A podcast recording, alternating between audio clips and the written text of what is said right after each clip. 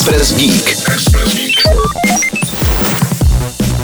Elektrifikace osobní dopravy naráží kromě moc vysoké ceny za vozy do zásuvky i na další problém – nedostačující síť dobíjecích stanic.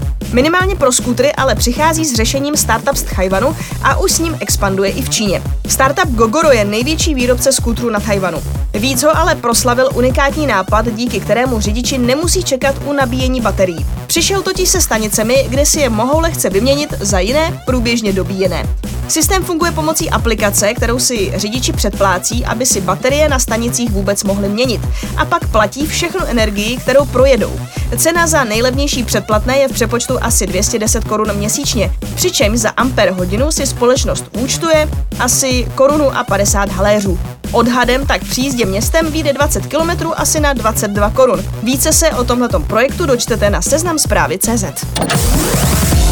Express Geek. Podporujeme vaše projekty již 98 let. Tento pořad vám přináší Konrad CZ, scéna začátku. E-shop s elektronikou a technikou.